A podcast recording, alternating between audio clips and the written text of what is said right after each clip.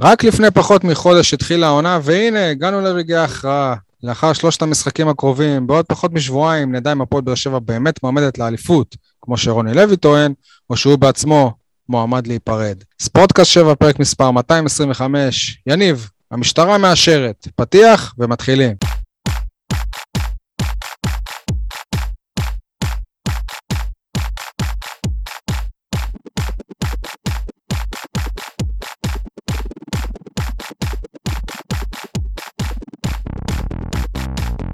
יניב סול, מיתון 7, מה שלומך? וואלה, יותר טוב מדי גוטליב והכדורגל הישראלי. מה הקשר לבאר שבע, אתם שואלים? חוץ מזה שהוא נשוי לבאר שבעית, ראינו השבוע את כל הטמטום שיש בכדורגל שלנו. שהתחיל מבאר שבע, המשיך בתקיפת שחקן, שיפוט, אדומים. וואלה, אחלה חלום תצוגה לחזרה מהפגרה. לסול, כבר יש לנו אחד שנסוי לבאר שבעית, ובינתיים לא סיפור הצלחה לוהט, אז בוא לא נעזרח יותר מדי כאלה. אגב, אתם זוכרים את הבאר שבעית שרונלדו התחיל איתה באינסטגרם, והייתה בכל הכתרות וזה? היא אשתו של סער שבתאי, שהוא חלוץ בליגת הנמוכות. אז אשתו של גוטליב זאת אחותה. וואלה, יפה, אוהבות כדורגלנים במשפחה שם, יפה. אייל חטב, מה שלומך? איש ימי רביעי ברדיו דרום. שלום לכל הבאר שבעים ואנשי הנגב, שלום גם לאופיר דוד זאדה, לוהט הבחור בתקופה האחרונה, וכמו תמיד באגדות, בשבת, מגיע לטרנר. עדי גולד, מה שלומך? עדיין מתאושש, עדיין מתאושש. מזה שלא הצלחת לאכול כנפה בסכנין? לא, למרות שזו סיבה רצינית לא להתאושש. תשמע, נורא מעניין אותי מה עובר במוח של מאמן, בוא לא ננקוב בשמות, שהקבוצה שלו במצב של 0-0 נוראי, משחקת רע מאוד, ואת החילוף הלא כפוי, ההתקפי הראשון שלו, הוא עושה רק בדקה ה-64, וכל זה בעידן של 5 חילופים במשחק. באמת, זו חתיכת תעלומה, מה עבר לו בראש עד אז? אני מת לדעת. אגב, ניהול חילופים, גם זה די נדיר גם שבעידן 5 חילופים בסוף נפצע לך שחקן לקראת הסוף ואין לך חילוף, כי זה מה שקרה עם אבו עביד. לא, באמת, אני מנסה להבין מה זה הדבר הזה, מה עבר לו בראש. בוא, אם מישהו יכול לגלות לי, וואלה, זה יהיה מדהים. ננסה להיכנס לחקר מוחו. אני לוקח על עצמי את המשימה. יאללה, שדר. שנייה, אתם לא שואלים מה... לא עכשיו, אחרי ששי. רגע, בוא נראה באמת מה שלום שי. כבר שבועיים אני רוצה לספר לכם על הבילוי הדו-שבועי שלי באופקים, שאני הולך, בעצם אני נוסע, אבל זה באמת מרחק הליכה לצדון העירוני באופקים, 2 הילדים שלי בבית ספר לכדורגל, אני בא לשם לצדון המטופח עם המגרש דשא שבאמת הפתיע אותי לטובה, וחדרי הלבשה באמת הרבה מעל ליגה ב', שזה שמי שמשחקת שם זאת הפועל מרחבים אופקים, הקבוצה המאוחדת. פוגש שם את אריאל גולד, שבין היתר הוא גם מנהל בית ספר לכדורגל. אני מעביר איתו שעה, הילדים מעבירים שעה בחוג, הילדה מתרוצצת בדשא, אחלה בילוי באופקים, תאמינו לי. Quality time. כן. למה אתה מרענת לעשות פרסום סמוי? למה פרסום סמוי? אני אומר לך גם בלי סמוי, אתה מוזמן לעבור גם אתה לאופקים, גם דניאל שטיימן פה. אגב, אם אני כבר דשים ופה ופרסומות, אז החלמה מהירה לדניאל שטיימן.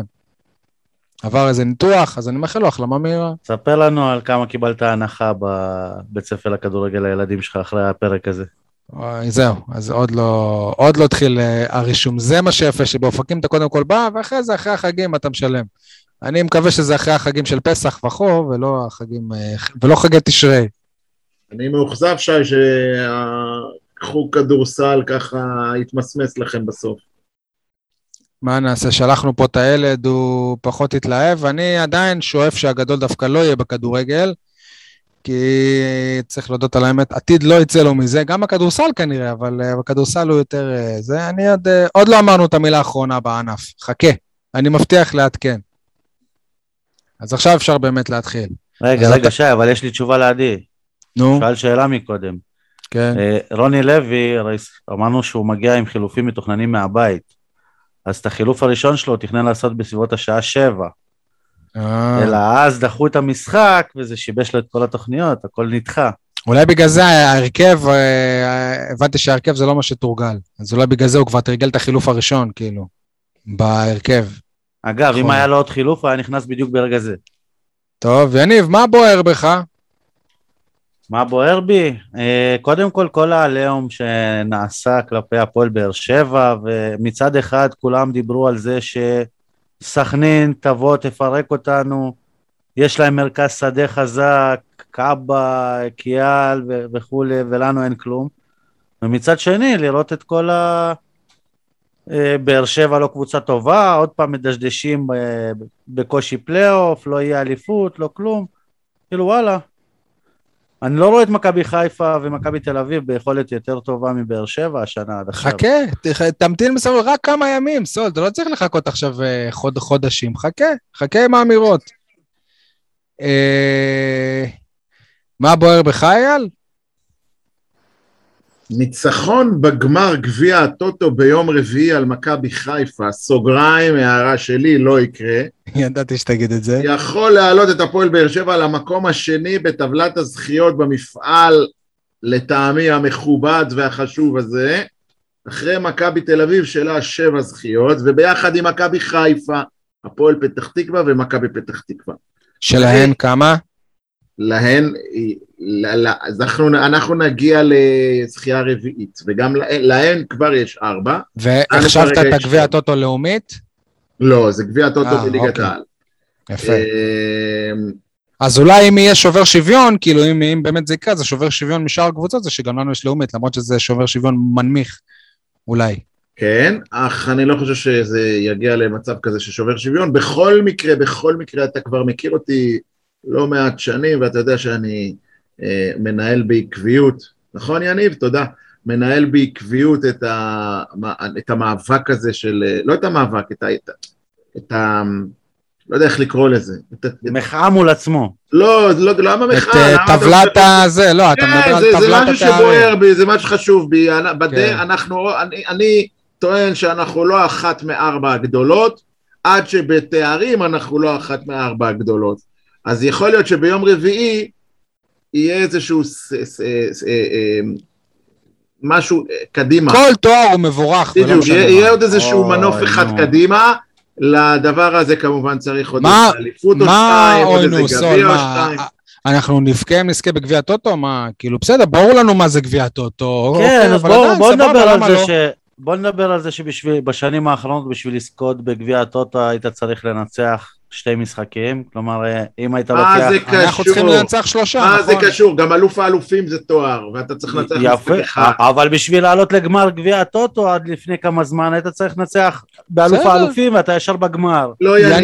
יניב, ולהפיל לליגה האירופית, בדרך כלל אתה צריך לגבור על יריבה בשני סיבובים, ובשנה שעבר גברנו על יריבות בסיבוב אחד. בסופו של דבר, ההיסטוריה לא זוכרת את הפרטים קטנים האלו, אלא מסתכלת על השורה התחתונה. מישהו זוכר את הגרלות הכלילות שמכבי תל אביב מקבלת כבר 2 בדרך לשלב בתים? מישהו זוכר את זה? זה מעניין? מישהו זה רלוונטי? אורח כבוד באצטדיון, גיא לוי.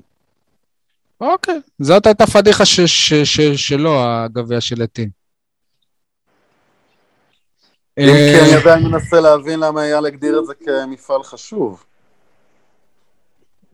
מה זה חשוב? זה... אם אתה כבר שם, תיקח אותו, אתה לא צריך להגיד טוב, אז אני לא רוצה... מה זה, מה זאת אומרת? לא המפעל השלישי בחשיבותו, מה, אין פה כאילו... בכל ליגה, בכל... מתוך פושה. כן, זהו, עדי, תספר לו שכאילו מתחת למפעל הזה אין עוד מפעלים. חבר'ה, ברוב העונות סיימנו גם בלי המפעל הזה, כן? כאילו, בואו. הם נותנים לזלזל, זה לא יאומן. רגע, בואו אני אסביר לך. בכל ליגה יש את המפעל השלישי הזה, ובכל ליגה... חבר'ה, ארון תארים של מועדון, ככל שהוא יותר גדול, זה יותר טוב. יכול לייצר מומנטום, זה יכול... אתה לא יכול להשוות את גביע השוקו לגביע הליגה של אנגליה. לא משווה. או למפעלים כאלה שיצרו מסורת, זה א'. בגלל אנשים סקפטיים כמוך וכמו עדי, למה לא? גביע הטוטו זה המפעל הכי יפה והכי טהור שיש, בגלל שמשחקים בו ישראלים, בגלל נוער, אין בו את הפוזה ואת ההתייפייפות של ערוץ הספורט עם כל הפרומואים הלא מרגשים האלה והסרטונים של המנהלת. זה מפעל עממי, פשוט, אותנטי, כן, שנוגע בשחקני הנוער. ההזדמנות היחידה שלהם לראות דקות זה שם.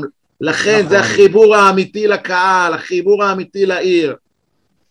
אני רוצה להגיד לכם שאני כנער שלא ראיתי תארים, ולא הבנת מה זה כדורגל. הבנתי מה זה כדורגל, ווואלה, פעם ראשונה שהפועל באר שבע זכתה בתקופתי, מאז שאני חי בגביע הטוטו, לדעתי זה עם ויטליס סבצ'נקו, אני חושב בעונה שאפילו ירדנו ליגה, אבל וואלה, זה ריגש, זה ריגש אותי. אבל אתה מבין מה ההבדל בין אז לעכשיו? גביע הטוטו נועד לקבוצות, רגע, שנייה, אייל, גביע הטוטו נועד לקבוצות, כמו בתקופה של יונגר למשל, שאתה צריך כסף, לקבוצות שהכסף הזה... מי מולך בגמר? מה קשור? המכבי תל אביב לקחה 7 גביעי טוטו, אז מה, היא צריכה כסף? תגיד לי, אתה יודע? רגע, אייל. וואלה, התואר היחיד של משה חוגג, והוא מתהדר בו, כן? זה התואר הזה, גביעי טוטו. אגב, עם רוני לוי. גם רוני לוי מתהדר בו, אגב.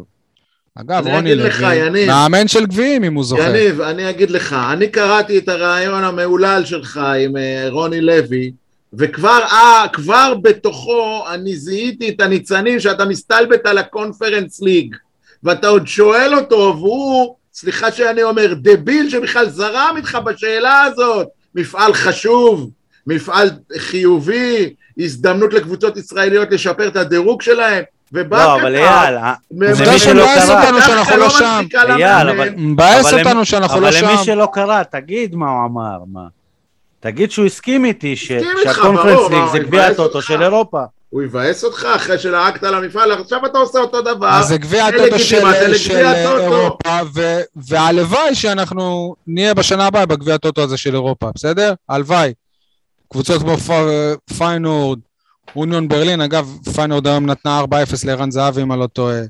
אוניון ברלין... או לערן זהבי נתנה 1, את ה3 שערים מבקיע אחרי שהוא יצא. זה לא נחשב. לא נחשב. זה לא בספירה. טוב, שנייה, אנחנו עדיין במה בוער, ועוד יש לנו משחק בסכנין לדבר עליו, אז עדי, מה בוער בך? מה בוער בי? אותי מאוד מטריד המשך השיחה משבוע שעבר. הרעיון של רוני לוי? לא, שהפועל... לא, עדיין אבל צריך לעשות פרומו לרעיון הזה, כי לא קיבל מספיק פוקוס אצלנו. בכל מקרה, בשבוע שעבר דיברתי על זה שהפועל באר שבע נראית כמו נבחרת כוכבי הליגה. הרבה שמות נוצצים, אבל שום חיבור או משהו שנראה כמו קבוצה של ממש. והנה, עובר עוד שבוע, ואנחנו מקבלים עוד מהחומר הזה. תקשיב, אם אני עושה עכשיו נבחרת של כוכבי הליגה, שחקן אחד מהפועל באר שבע אין בה. לא, אני חושב שזה נבחרת... לא, אני חושב שההגדרה הנכונה זה נבחרת כוכבי הליגה של לפני 2-3. כן.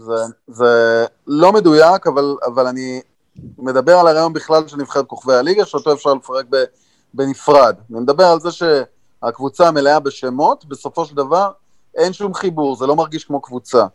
עכשיו, בזמנו היה את הדיבור הזה על יוסי אבוקסי, שהקבוצה שלו עובדת באימונים רק על הגנה, בלי תרגילי התקפה. ואני אמא סקרן להבין מה קורה באימונים של רוני לוי. הוא מנסה בכלל לכונן איזה שהם תרגילי התקפה? קורה שם דבר כזה? כן, זה נקרא פאול ושרם זה ירים. או קרן ושרם זה ירים. אבל אין רמזי. אני לא מבין איך נהייתי דובר המועדון. נו, דבר. נגיד לך איך נהיית דובר המועדון. רגע, שנייה. קיבלת רעיון. קיבלת רעיון. בדיוק, ישבת בבית האדום עם רוני, עכשיו אתה מרגיש אח שלהם. כן, בטח, אני לא מגיע לרוני לוי פה, כאילו דווקא יש לי הרבה דברים להגיד נגד רוני לוי, וההיסטוריה גם תגיד ששחקנים שראיינתי אחרי זה דווקא יצאתי עליהם, אבל אנחנו ראינו לפני שבוע את סכנין מול מכבי חיפה, רק במזל מכבי חיפה ניצחה את המשחק הזה עם עזרה של השופטים. סכנין בהרבה רגעים של המשחק הייתה גם יותר טובה. שבוע לפני זה ראינו את סכנין מפרקת את מכבי תל אביב, לא גונבת שער, מפרקת אותם. לא אותה מכבי תל אביב. אתמול הפועל באר שבע לא הייתה גדולה, אבל בשום שלב סכנין לא נראתה כמו סכנין מול מכבי חיפה, ולא נראתה כמו סכנין מול מכבי תל אביב. זה אפשר להגיד לזכותם. עדיין היית צריך לנצח אותם, אבל באר שבע נראתה הרבה יותר טוב ממכבי חיפה וממכבי תל אביב. האמת, שציפיתי מסכנין הרבה יותר, ואי אפשר לדעת אם זה באמת כי הפועל באר שבע הפכה אותה לכזאת, או שסתם היא תפסה עם חלש, או שסתם פחדנו ממנה יותר מדי, או שסתם גם... מה אתה מדבר על פיינור? או שסתם גם אצלה, השחקנים שלה אכלו צהריים ב-12, ותקונו לשחק ב-5, ובסוף המשחק בזה. טוב, שנייה, אני רוצה את מה הבוער שלי, ואז נוכל להמשיך, זה מתקשר מאוד מאוד מאוד למה שעדי אמר... שי, מה הבוער שלך? זהו, זה מתקשר מאוד למה שעדי אמר בפתיחה. זה לא מה בוער בי, אני לא מבין איך לרוני לוי זה לא בוער, זה צריך לבעור בו.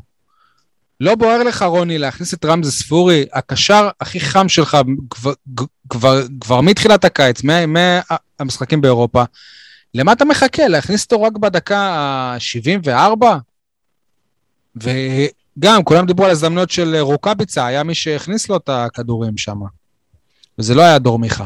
טוב, אז באמת, סכנין כאילו, וואלה, זה אנחנו ביטלנו אותם, וזו תוצאה דווקא טובה לעשות אחרי 0-0 בסכנין, או שוואלה, עם כל הכבוד עד הכניסה של רוקביצה, שלא עשינו שם כלום מבחינה התקפית, זה היה מביך. אבל... במה זה שונה מההופעה של אבוקסיס, שם אם אני לא טועה, אחרי המשחק בסכנין הוא הלך הביתה, שהפסדנו שם עם שער של בירם קיאל, במה זה שונה? ואז אבוקסיס... נראית גרוע באותו משחק. יפה, ואז אבוקסיס הגיע עם סגל מפורק, קורונה, וליגה אירופית, ופה, וממש עדי דלק, רומל יגון שיחק, אם אני לא טועה במשחק הזה. בוא, אני אתן לך את ההבדל בין אותו משחק של יוסי אבוקסיס, לבין איך שבאר שבע נראתה אצל רוני לוי. שם אתה נראית ממש גרוע. פה אתה פשוט היית... קבוצה משעממת. אם רוקביצה מפקיע, ושוב, זה לא החמצה של רוקביצה, אלא יותר הצלה של קנדיל בנגיחה הזאת. אבל הייתה לו החמצה אחרי זה. כן, אין בעיה. אתה יודע מה, אם הוא מפקיע את אחד המצבים שלו, אתה בכלל, השיח הוא שיח אחר לגמרי.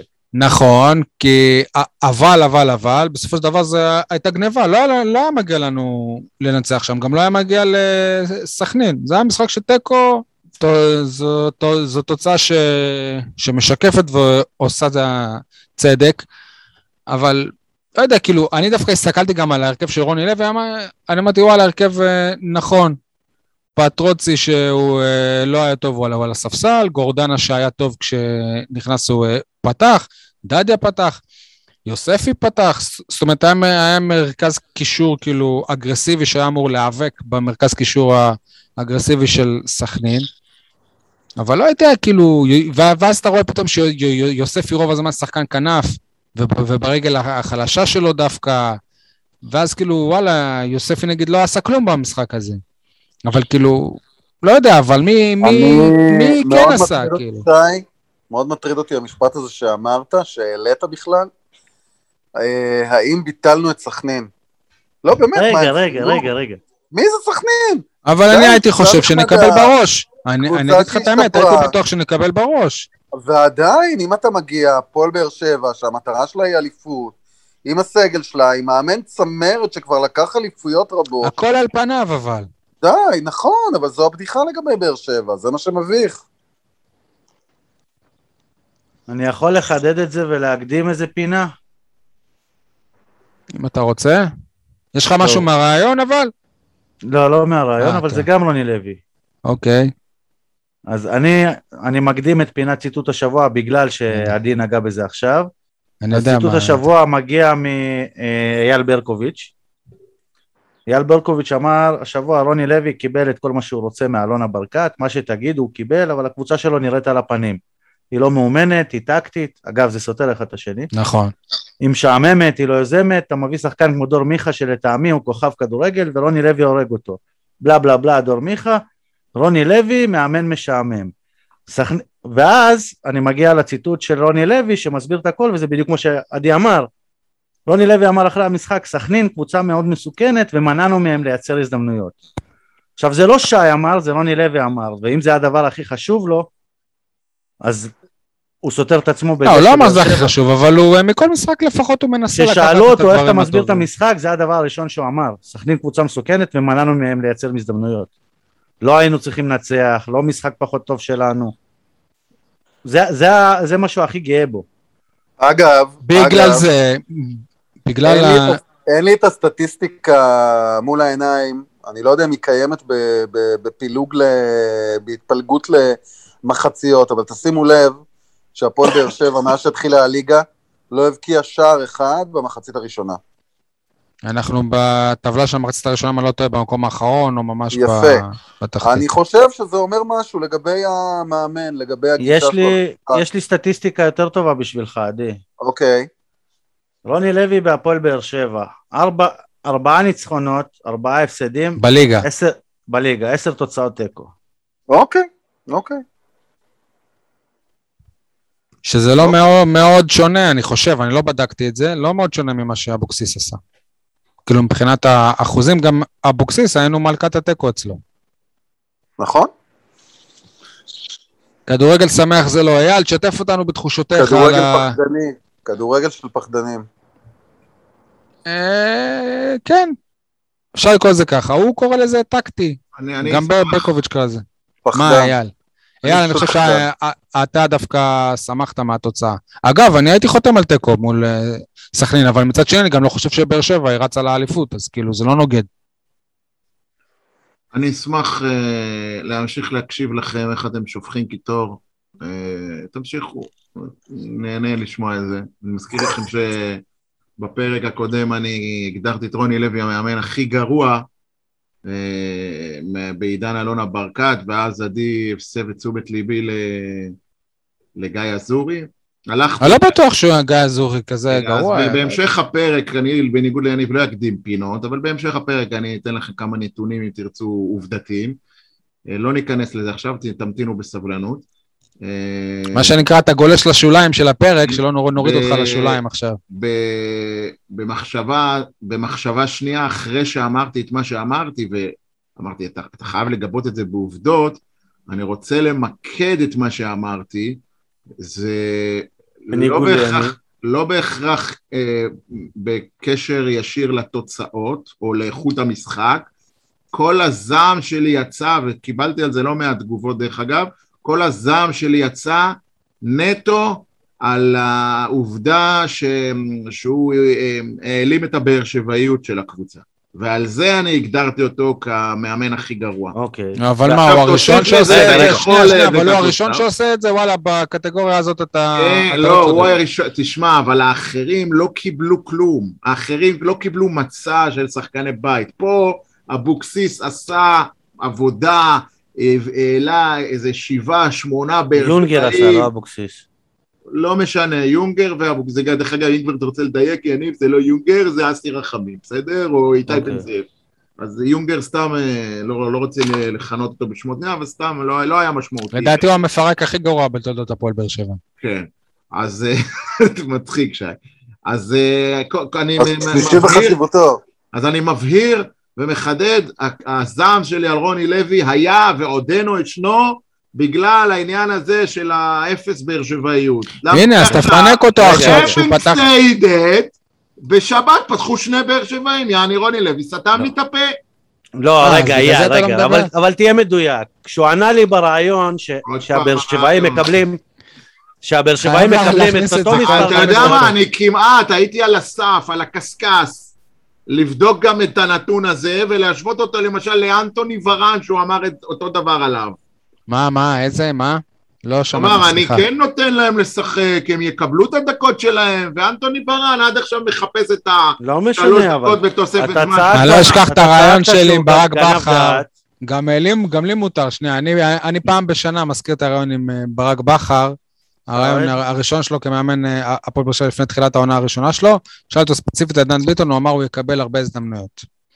אז קיבל כמה, ואז קיבל הזדמנות להראות את עצמו באשדוד. יניב, רצית להשלים את המשפט? כן, לגבי רוני לוי, אתה צעקת גנב דעת, ומשחק אחרי זה הם כבר פתחו, אז או שהוא הקשיב לך, או שהיה נכון מה שהוא אומר. אז עכשיו... טוב, יאללה, אבל בוא נדבר על המשחק עצמו, אתה לא תשפוט אותם עכשיו רק אם יש באר שבע. אני רוצה להגיד לכם, שלטעמי, המשחק בסכנין היה נקודת מפנה של רוני לוי בהפועל באר שבע.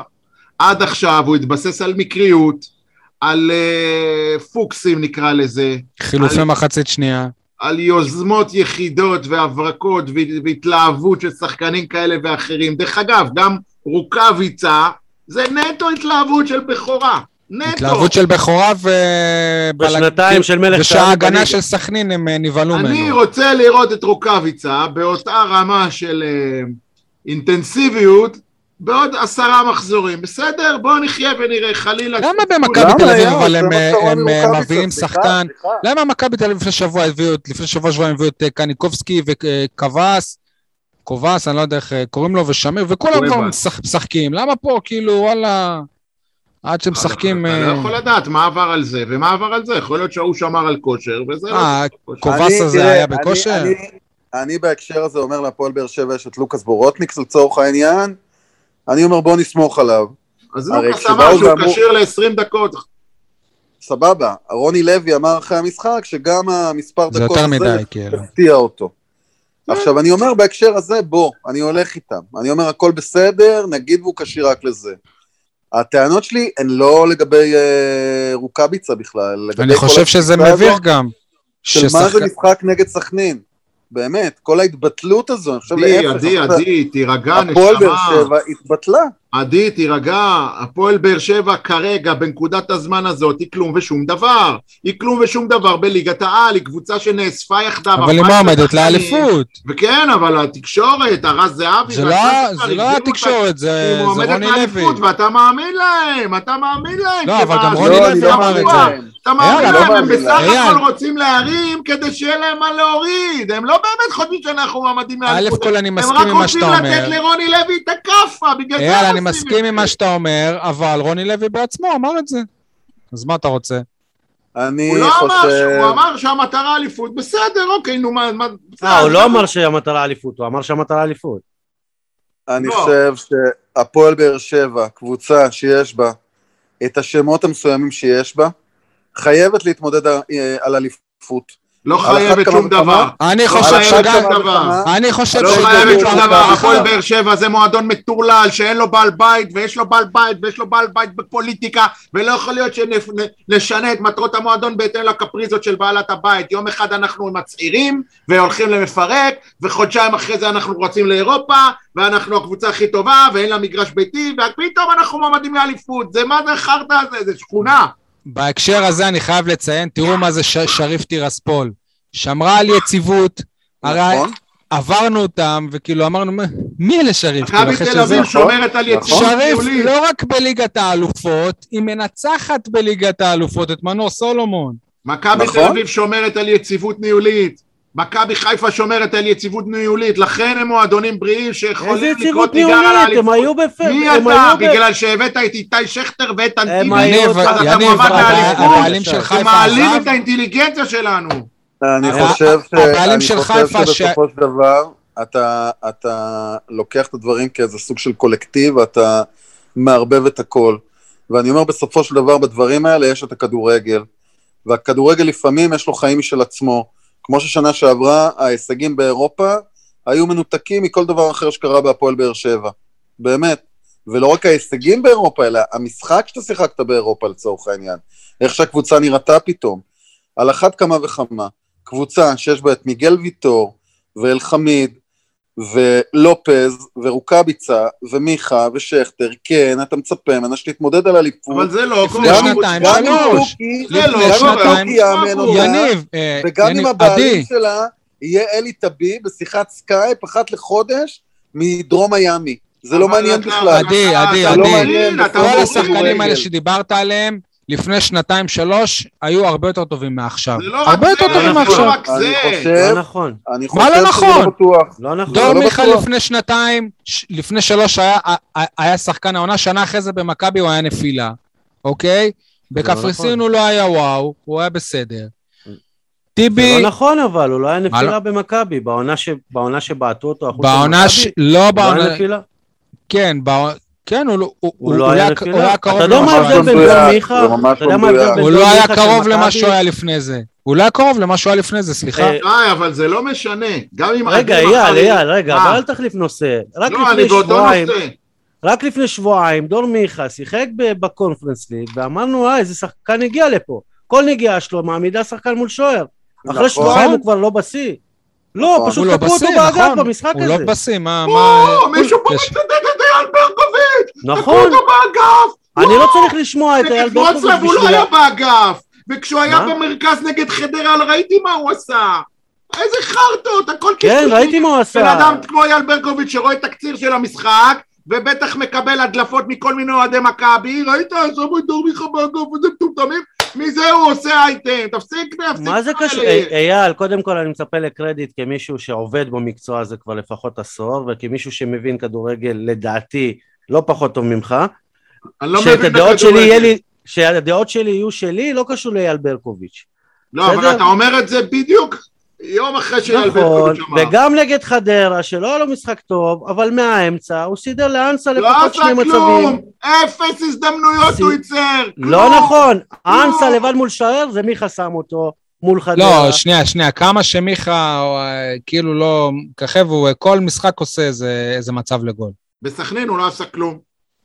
היה לו גם איזה מסירה טובה שם. טוב, לא בשביל זה הבאת את דור מיכה, בשביל הדרדלות האלה. הבאת אותו להיות מה שאצילי עושה בחיפה. 12 בישולים ו5 שערים. מה שאצילי עושה בחיפה, נכון? מה שאצילי עושה בחיפה, בדיוק. לא, רגע, אני אבל עוד לא סיימנו את הדו... יש לי כבר שתי הערות סוגריים, אחת לידי ואחת ליניב. עדי היקר, גם אם מחר אתה תלך לסופר הכי איכותי ותקנה את הסחורה הכי טובה שיש בשוק, ותרצה לעשות ממנה אחלה ארוחת חג, היא לא תהיה טובה עד שהתבשיל הזה לא ייקח זמן, עד שהוא יתבשל. זה מה שקורה להפועל באר שבע, היא לא מבושלת. אני חושב בהקשר הזה, שיש אמת מסוימת במה שאתה אומר, ועם זאת, הפועל באר שבע כבר שיחקה מספיק משחקים, כדי שהתבשיל הזה יתבשל בטח לרמה, שבה היא מגיעה לסכנין, ובועטת לפחות בעיטה אחת לשער במחצית הראשונה. וזה לא קורה, אייל, זה מביך.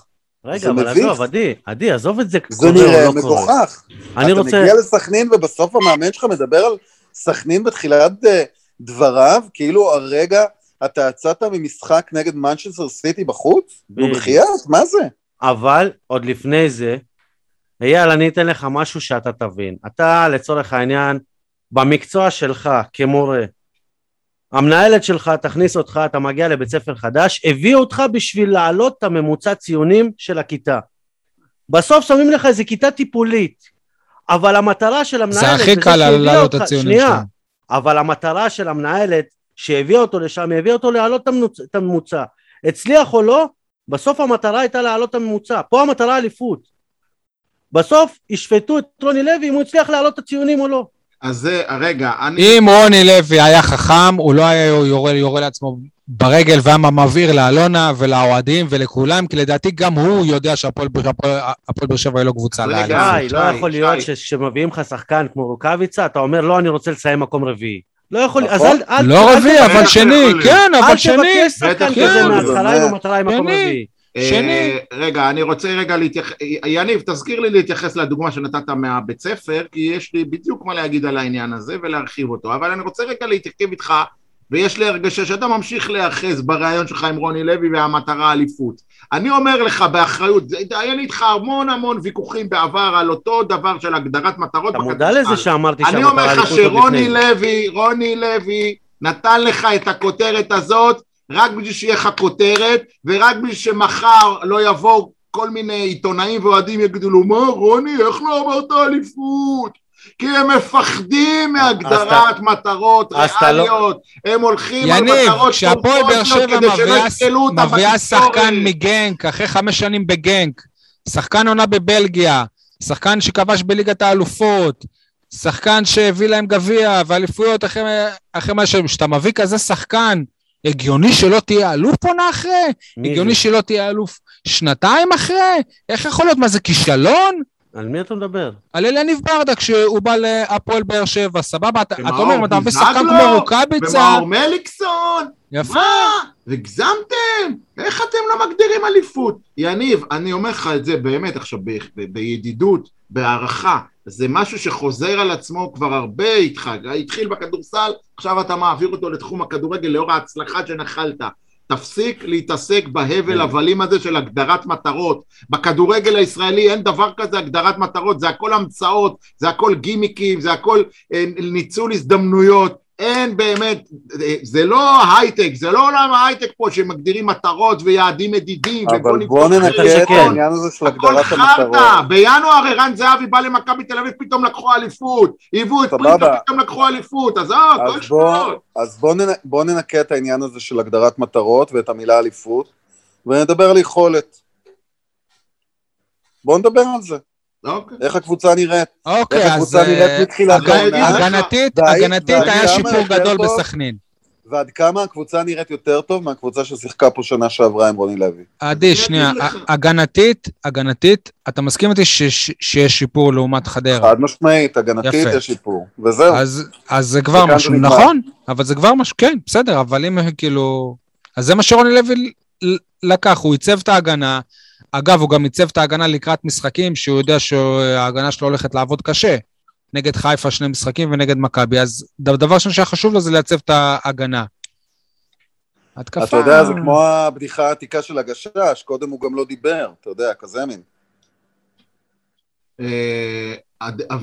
אביב, לא אביב. אתה מצפה לקבל גרסה הרבה יותר משוכללת, הרבה יותר מעניינת, הרבה יותר רלוונטית. זה לא יקרה. גם לא כדורגל שמח, אז לא כדורגל פחדני.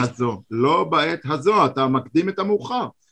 כנראה סביר להניח שבגלל זהות המאמן זה לא יקרה לעולם, ככה אני חושב, אבל לפחות אני יכול להגיד שרוני לוי מסמן וי על ההתחלה, ואני מתפלא על יניב איך הוא לא רואה את זה.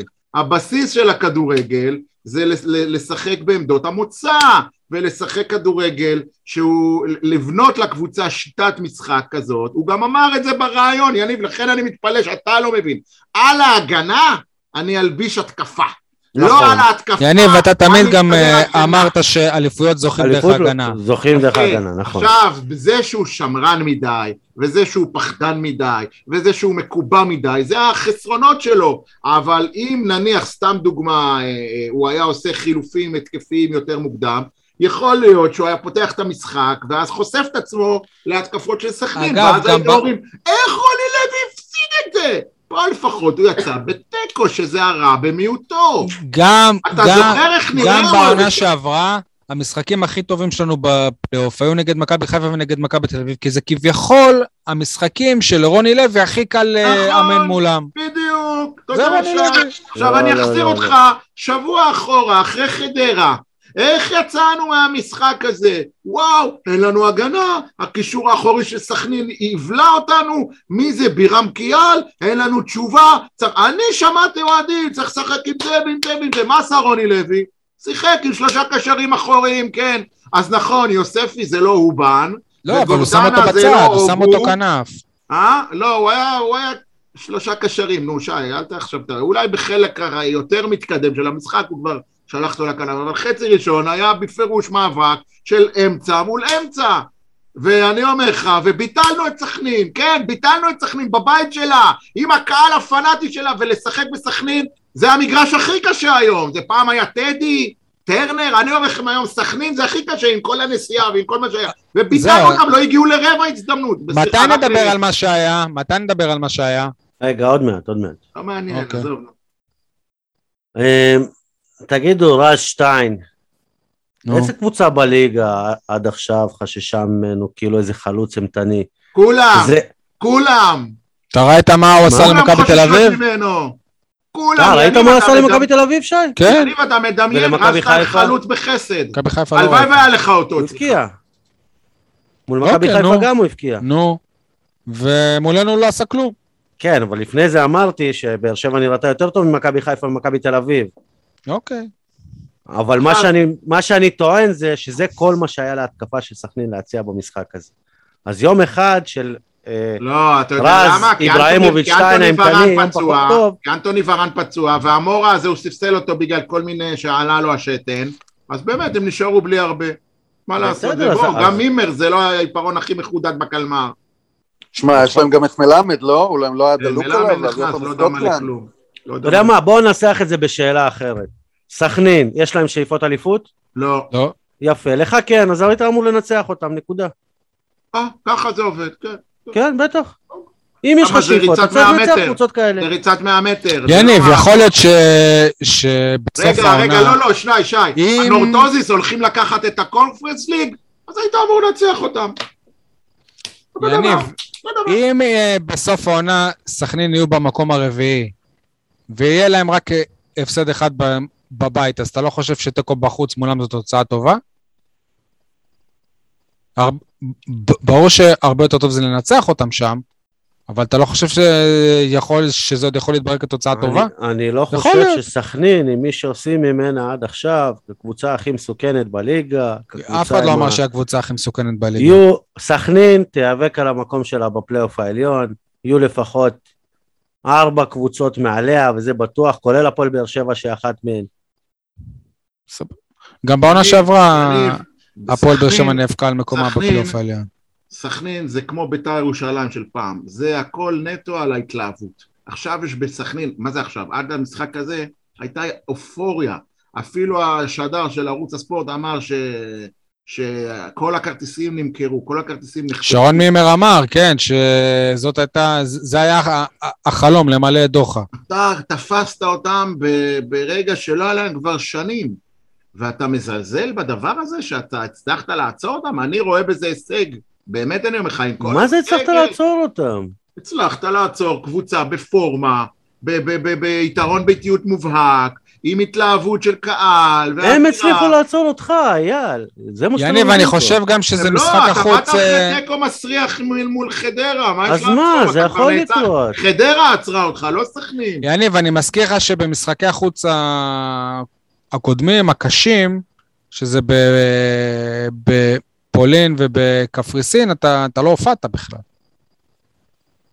עכשיו אתה רוצה לשמוע את הדוגמה שהתחלת להגיד. משווה את סכנין עכשיו לפמגוסטה ולקבוצה פולנית?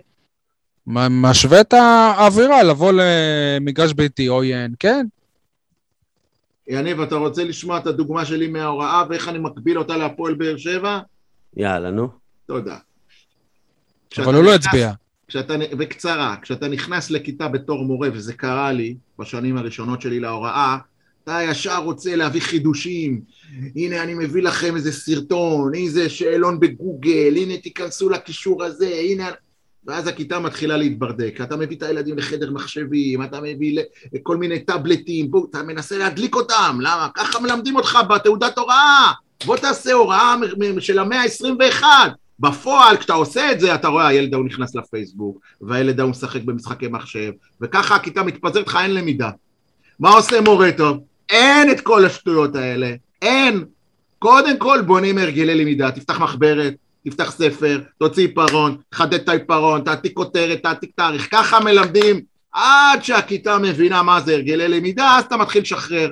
ככה רוני לוי, אתה מתפרע לי, אתה עונה להתקפה, אתה לא יורד, רמזי לא סוגר, בגלל זה הוא מעדיף את דור מיכה ולא את רמזי, כי רמזי חסר אחריות בירידה להגנה, זה הטימון שלי. הדוגמה שלך לא טובה. אז אומר, אני למד אתכם, קודם כל תעשו הגנה, קודם כל תהיו מחויבים, לשחקו האנשים, רק שמחויבים למשחק ההגנה, אחר כך ניתן לכל הפנטזיסטים לשחק, זה מה שעשה רוני לוי ולכן אני מעריך אותו. הדוגמה שלך לא טובה, אתה יודע למה אייל?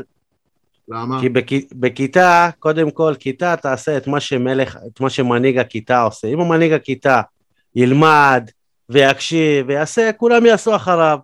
ורוני לוי שם את מנהיג הכיתה באגף רחוק, איפה שהוא לא משפיע על הכיתה. למה? הוא לא משפיע, הוא לא יכול להשפיע. כי כל הכדורים חייבים לעבור דרך דור מיכה. זה השחקן היחיד שיש לו. אבל גם אליקסון היה בכנף, וגם וואקמה היה בכנף. זה לא שבכנף אתה לא יכול להשפיע. הטעות הכי גדולה שלך הייתה להגיד שמצפים מדור מיכה לעשות את מה שאצילי עשה בחיפה. לא נכון, כי אצילי הוא סקורר, לא, מבחינת ההשפעה כן, מבחינת מה שעושה על המגרש, זה לא אותו דבר, לא בישולים. דור מיכה הוא שחקן שהכל עובר דרכו. לא, אני לא חושב לא נראה לי שבמכבי הוא היה שחקן שהכל עובר דרכו, אני לא חושב. בטח שכן, הוא שחקן ש... מה זה קשר עושה משחק? אני לא בטוח שהוא היה, אני לא בטוח. הוא שולט בקצב של המשחק, הוא שולט בלאן למסור, איזה אגף עכשיו עובד. אגב, גם באופי שלו, אתה מדבר על מישהו שהוא כאילו מנהיג, הוא אף לא מנהיג במכבי מבחינת האופי. אז אני אומר לך, עשיתי עליו כתבה, דיברתי עם שחקנים, דיברתי עם מאמנים, הוא היה המנהיג של מכבי תל אביב. יעני, ועשית פעם, עזוב, אני לא מדבר עליך גם אני, בסדר? עשינו פעם כתבה לזה מישהו ואמרו לנו על הפנים, הוא גרוע, הוא לא מתאים, הוא לא עושה הגנה, זה כל הכתבות האלה, עזוב, זה כתבות פרגון. אבל כשאני עושה כתבה על מישהו ואני שואל מה מיוחד בו, ו-90% מהאנשים היו בהם ואומרים, אתה רוצה שמשהו יתבצע במכבי תל אביב? לך לדור מיכה. כשפוגעים להם במשכורות, דור מיכה הולך להנהלה. לא ערן זהבי. לא שרן יעני. לא אבי ניני, לא שרן יעני. זה היה דור מיכה. זה היה דור מיכה, תתפלא, כן. זה היה דור מיכה. לא ידעתי. ודרך אגב, אתה יודע מי עושה... אתמול אני קראתי איזה מישהו בפייסבוק, אוהד בטוויטר, סליחה, שרשם, שאתם באים בטענות לדן ביטון, שהוא רך, ולא עושה הגנה, ולפעמים נראה שהוא לא מחובר אל המשחק, אבל כשקראו לו דור מיכה, אתם לא דיברתם. אז בדיוק, כאילו מה... רגע, ושי, והנה הטעות הראשונה שלך, שאמרתם שירן יעני, אתה יודע, אחרי שדור מיכה עזב, מי עשה את זה במכבי תל אביב? למרות ששירן יעני שם? לא שירן יעני. לא, ריקן. ריקן, אוקיי. תקשיב, יניב, מה רציתי להגיד לך? אתה נתפל, אתה ואייל ברקוביץ נתפלן לזה שהוא שם את דור מיכה באגף. א', זה כמו לשים את חתם בתור מגן ימני. זה מותר, זה לגיטימי, צחק טוב בכל עמדה. אם אתה שחקן טוב... דוגמה לשים את ורן באגף זה הרבה פחות נורמלי, אוקיי? עכשיו, לעצם העניין, זה לא הבעיה שהוא שם אותו באגף. הבעיה שאין לו תבניות התקפיות, אין לו תרגילים, כמו שקוראים לזה... ולכן דור מיכה נעלם כשהוא לא כביכול בעמדה שלו. כי אילו היו תקדימים, הוא היה בא לידי ביטוי בכל עמדה. אני ראיתי אתמול את המשחק עם קובי ארוש מאופקים, אני מפרגן לו כי הוא גם מאזין לנו. ראיתי כאן והוא אומר לי, שי, תראה כמה פעמים הבלם לוקח את הכדור ופשוט בועט למעלה. זאת אומרת, מדלגים על כל הקישור. כאילו, מדלגים על השיטה הזאת. זה אחרי שאבו עביד נכנס למשחק, נכון? לא. זה... לא, לא, לא, לא. לאו דווקא. זאת הייתה שיטה לקחת כדור, לבעוט למעלה, אתה יודע, ויאללה. אין קישור, אין קישור. ברמה התקפית, קישור לפועל באר שבע. הוא אמר לי, תיקח את הקישור. יש לך פה מישהו מהשלישייה הזאת שיכול פתאום לתת גולים כמו אובן, יכול להצטרף, זאת אומרת, על הנייר גורדנה, כן? אבל זה לא קורה, הוא לא כובש ולא מבשל. אז כאילו מי? בריירו בסדר, מהמצבים הנכים פתאום התחיל להתחבר לו, אני לא יודע. סבבה, אבל כאילו זה לא מכדורגל. בכלל, כאילו כמה שערים הפועל באר שבע כבשה מכדורגל. אני חושב שרוני לוי לא יצליח להצית את העונה הזאת, כל עוד אדון דנילו אספריה ופטרוצ'י. דנילו זה אוהב האומה החדש עכשיו? כי אנחנו לא כאלה, אייל. לא, מה זה אוהב האומה? מאיפה הביטוי ה... אז כאילו מה...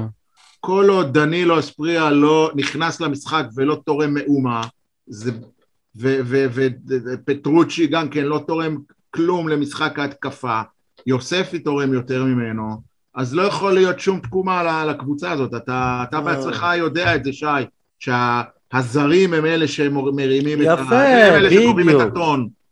אז לא יקרה כלום, אני אחזיר אותך, משחק כמו אתמול, אלטון הקולאצה, גומר אותו עם 2-3 פריצות באגף, שמסתיימות בכלום, שמסתיימות ברגל של אנסה בפנים, כן, זה קרה מלא, יאללה, פשוט לקולאצה, היו פה, לקולאצה היו פה מלא בישולים, לא, תקשיב, אייל היה בכיוון, אבל רגע, מה אתה מעדיף, אחד שעושה מאומות בהגנת היריב, או אחד שאפילו לא מגיע מול הגנת היריב? עזוב, וקולאצה לא שדרג אותך כמו שצריך כזר.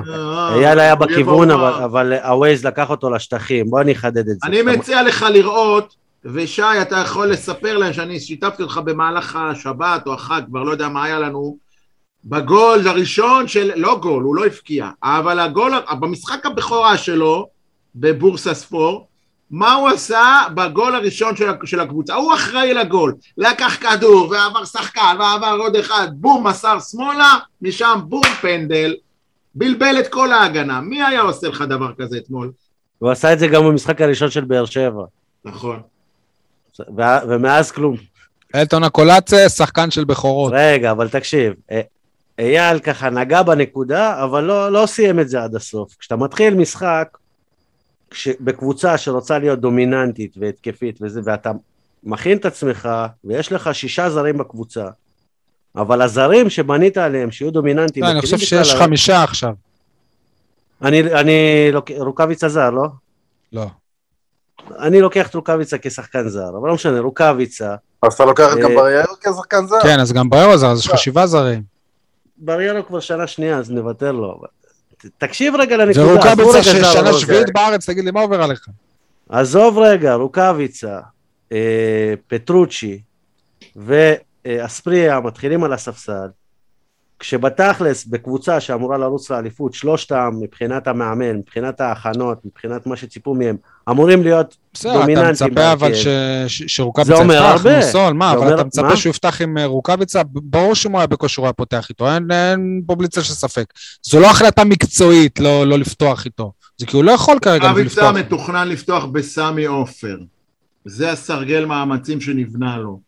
אני לא יודע. רבע שעה פה, ביום רביעי הוא יקבל חצי שעה, בשבת נגד מכבי יקבל מחצית פלוס, ובצמי אופר יקבל כבר לפסוח. בואו נספר לכם איזשהו סוד שסיפרו לכתבת הקווים שם במגרש, שהיא שאלה מה עם רוקביצה, אמרו לה שהוא מוכן ל-20 דקות, זה סרגל המאמצים שלו שהוא יכול לשחק 20 דקות. למה הוא נכנס להרבה פחות מזה, כשהיית צריך גול? כי רוני פחדן. לא, הוא גם פחד לסכן אותו, הוא אמר, אני לא חשבתי שהוא יכול לשחק את הכמות הזאת. לא, כי רוני שמרן, כי הוא ידע שאם הוא ממוטט את 3 קשרים שלו באמצע, יוספי, בררו ואחר כך פטרוצ'י, במקום גורדנה, זה אימור, והוא לא אוהב לאמר, הוא שמרן, הוא מרובע, תבינו אותו, זה רוני. זה רוני, אתם לא יכולים לבוא אליו בטענות, אתם יכולים להחליף אותו, כן, אבל זהו, הוא לא ישתנה בשביל הפועל באר שבע. בקיצור, אנחנו מחכים שרן בן שמעון ימשיך להיכשל באשדוד ותהיה הצרחה? לא, לא, לא. לא, אם אתה בונה על... אלונה, לא מביאה מאמנים אחרי שהם נכשלים בצורה כזאת. אני בונה על שרון אביטן, אם אתה שואל אותי. הוא בחוץ. תקשיב, עם כל משפט שאייל ממשיך, כאילו זה נראה שכאילו יותר ויותר לא מחובר למציאות, כאילו של... כאילו זה איזה תסריט דמיוני שהוא כותב שלא יתממש אף פעם. למה? שרון לא מאמן לגיטימי? תקשיב, יש... מאמנים לגיטימיים, לא יקרה פה. לא יקרה עם אלונה. לא, לפחות לא יקרה בקבוצה עם שאיפות. אז זה יקרה? רציתי שבקבוצה יחזור, אז זה יקרה? לא, אני אומרת שהליבי, לא שהליבה של אלונה. אייל, תשאל אותי מה יקרה בסוף. מה יקרה בסוף, יניב? אתה תמציא תירוצים, למה באר שבע לא אלופה, שזה לא אתה אשם דברים, אני אשם שרוקביצה לא נתן 20 שערים. תקשיב. אני אשם שרוני לוי הגנתי. קורונה פעם שנייה. אני אשם שוויתור נפצע. אני אשם שחתם אשתו לא רצתה לשלוח את הילד שלו לגן ורע. הורחק. כן, סוד. לא, זה מה שרצת להגיד. לא, אבל מה יקרה כשהם יקחו אליפות? כי אני זוכר את אייל מוריד כמה פעמים את הכובע, אותך מוריד כמה פעמים את הכובע, בדברים שצדקתי. אני יכול עוד פעם לעשות פרק הקלטות. אני באמא שלי, אני מת להוריד את הכובע אם נקרא. רגע, אבל תקשיב לפואנטה. אמן, ואתה צודק, אמן. אני צודק חלקית, אבל תקשיב לפואנטה. יש במכבי חיפה, איזשהו רצף אליפויות פעמיים בהיסטוריה, שתמיד הם אמרו שלקחו אליפות בלי מאמן. אתה מכיר את הסיפור הזה? רוני לוי ואלישע לוי. לא, רוני לוי ואלישע לוי, איווה. זה אומר שדברים התחברו להם, הקבוצות היריבות היו פחות טובות, והסגל שלהם היה מספיק טוב. זה שאומרים את זה, זה לא אומר זה נכון, אתה לא יכול להעמיד את זה במבחן המציאות, כאילו בסדר, אז אומרים, גם אני יכול להגיד שהיינו זוכים באליפות גם בלי באחר. כי היינו טרנר, ולנו תווקמה, ולאלי שלא היה את זה. תקשיב, זאת הפואנטה שלי. הפואנטה היא שאם זה לא נכון, ורוני לוי היה מספיק טוב, אז אפשר לקחת אליפות עם רוני לוי. אם זה נכון מה שעדים אומרים, אז אפשר לקחת אליפות למרות רוני לוי. המכיר את זה שאומרים... האליפות האחרונה שהיא כביכול למרות רוני לוי, לפני כמה זמן היא הייתה? כמה דברים השתנו מאז? אתה יודע מה זה 15 שנה בכדורגל? יניב, אתה מכיר את זה שאומרים שהמאמן הזה לא יגיע לנענע את הלולב? יעני, לא יגיע לסוכות? כן, לחגים. אז רוני לוי כבר ינענע הלולב, כי לולב זה ממש מחר. אבל אני לא רואה... סופגניה, אתה לא בטוח. אני לא רואה אותו אוכל סופגניה, ובטח לא מוציא מצה. אתה יודע מה, גם לא ט"ו בשבט, הוא לא אוכל איתנו פירות יבשים. הוא דווקא יבש. ברדה נותן לבאר שבע אליפות? טוב, שנייה, יאללה, אתה רמזת קודם. מה, לגבי ה... כדאי להתעלם מזה, אבל בכל זאת קשה להתעלם מזה. לא, זה לא פשלה שלנו, מה אתה רוצה? נכון, אבל... אם זה המחדל שלנו, הו-הו. אתה יודע, הרבה מאשימים את סכנין, וברור שבסופו של דבר סכנין אשימה פה, כי המשטרה היום אמרת כבר שבוע להוריד את זה ולא הורדתם את זה. אבל יש לי כעס על המשטרה. למה לא הוצאתם ביום שישי בצהריים הודעה שהמגרש הולך להיסגר כי יש ליקויים? למה אתם מחכים עד שעה לפני משחק, כשיש אוהדים שנוסעים וקבוצה שנוסעת למלון? הרי אם היו אומרים את זה ביום שישי, היה נחסך אולי כל הבלגן הזה. אבל הם ועוד כעס על המשטרה. עוד כעס, סבבה, הם לא הודיעו לציבור. כמו שהם הודיעו לציבור, באיזה שעה זה היה ב-4:30 שהוחלט לסגרת האצטדיון, הם יכלו להודיע על זה גם ביום שישי ב'. המשטרה הוציאה צו סגירה. למה למנוע מהפועל באר שבע להגיע לאצטדיון? מה, האצטדיון זה שטח צבאי סגור, אסור להיכנס? מה זה השטויות האלה? תנו להם לנסוע, למה לעצור אותם? מה זה ההתנהגות הזאת? כאילו, הרי אנחנו גם בישראל, היה מישהו שהיה לו באמת ספק שלא יהיה משחק, תנו להם לנסוע, מה זה אתם עוצרים אותם? תנו להם לנסוע, להגיע ליצור קבוצה, בכוונה לקחה מלון, בכוונה יצא היום לפני, שקיע כסף, כדי לנסוע באוטובוס באותו יום כמה שפחות. אז מה זה אתם תוקעים אותם ככה? יש לי גם חרטה, שי, יש לי גם חרטה. נו. ראית איך מכרו שם את הכרטיסים? נכון, מביך, עצוב, איפה שפע הפקות. רגע, עזוב, אתה אומר, הכעס על המשטרה, אבל אז אתה מגיע ליציעים שהקרוסלות לא עובדות, ואז אתה מגיע לבן אדם שמוכר ידנית את הכרטיסים מבחוץ, כאילו זה איזה... אבל אני מכיר איזה אצטדיון בארץ, שקיים 5 שנים, אתה מדבר איתי שהקרוסלות לא עובדות, שקיים... 5 שנים ושנה וחצי הוא כבר בלי גג ולא יודעים מה לעשות איתו, ובמשחק האחרון הקרוסלה לא עבדה איפה שאני הייתי בטרנר, קרוסלה שעובדים שם ימים ולילות, כן? אז יאללה, נכון, זה מביך וגועל נפש והכל, אני לא מבין באמת למה המשטרה מנעה מהפועל באר שבע להגיע לאצטדיון, אנחנו במדינה חופשית, מה זה אתה עוצר להם את האוטו, מה הם במעצר? מה זה השטויות האלה? באיזה זכות אתה מעכב אותם? אתה יודע מה זה לעכב... בן אדם, מבחינה משפטית, אתה לא יכול סתם ככה לעצור מישהו ולעכב אותו. אתה לא יכול. חשש לשלומם. חשש לשלומם, ואחרי זה לא הייתה בעיה. המטרה שלהם הייתה ללוות אותם, שלא יקרה להם כלום, תלווה אותם. אנחנו רוצים להגיע מנקודה א' וב'. אתה חושב שאני צריך ליווי? תלווה אותי. אתה חושב שאני לא צריך ליווי? אל תלווה אותי, אבל תמנע ממני לנסוע. הנהדת כבר שם, זה לא שהנהדת הלכה. הנהדת שם ונשארה כאילו, וואלה, אם אתה תשמור עליהם, הרבה פחות בטיחותי להשאיר אותם ככה. סטטים, אוקיי?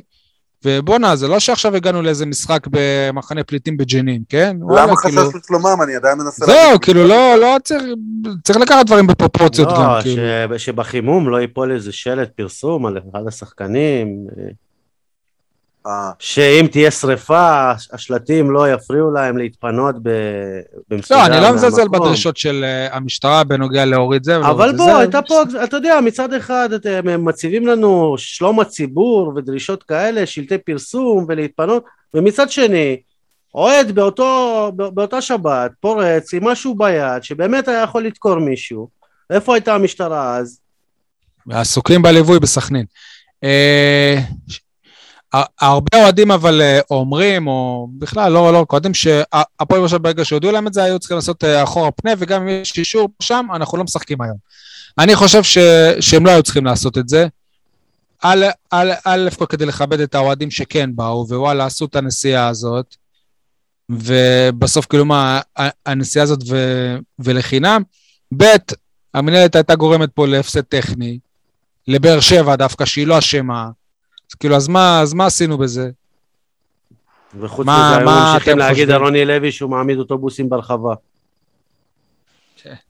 עדי, מה אתה חושב שבאר שבע הייתה צריכה לעשות בסיטואציה? זה לא משנה כבר, אתה יודע, זה ממש לא משנה, ואני חושב שאין מה לשחק פה איזשהו עניין היפותטי, אני חושב שכל הפרשייה הזו נחפרה מכל כיוון אפשרי, אי אפשר אבל גם להתייחס לטקו של הפועל באר שבע הזה, למרות ההכנה שהיא נפגעה, כי זאת לא הכנה אידיאלית. לא, זה לא מעניין, זה לא מעניין. בהקשר הזה... אבל אם היה הפסד, היו... עזוב, לא היה הפסד, תקשיב, לא היה הפסד. וזה לא הגיע, אתה יודע, כמו המשחק ההוא נגד בני יהודה, אחרי לילה הפגזות בבאר שבע, שהכריחו את באר שבע לשחק, ואז הובסנו בבלומפילד.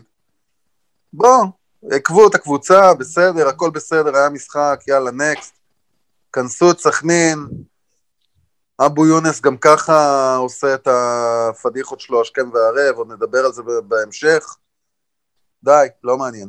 ושוב, אתה יודע, היום פחות טוב של השוער של סכנין, ואתה לא מדבר על זה בכלל, על זה שזה הפריע או לא. אני רוצה לפרגן למישהו שירדנו פה עליי, ואני ואתה המצאת לו איזה כינוי, למרות שלא משנה, אבו עביד כבלם, שהוא אחלה בלם. לא? אחלה בלם מול אין התקפה. לא יודע, אחלה בלם. בכל מקרה, תשמע, כשמצוותים לך שני בלמים שלא נראה לי שהם שיחקו ביחד, ובסופו של דבר הם עברו את זה בשלום,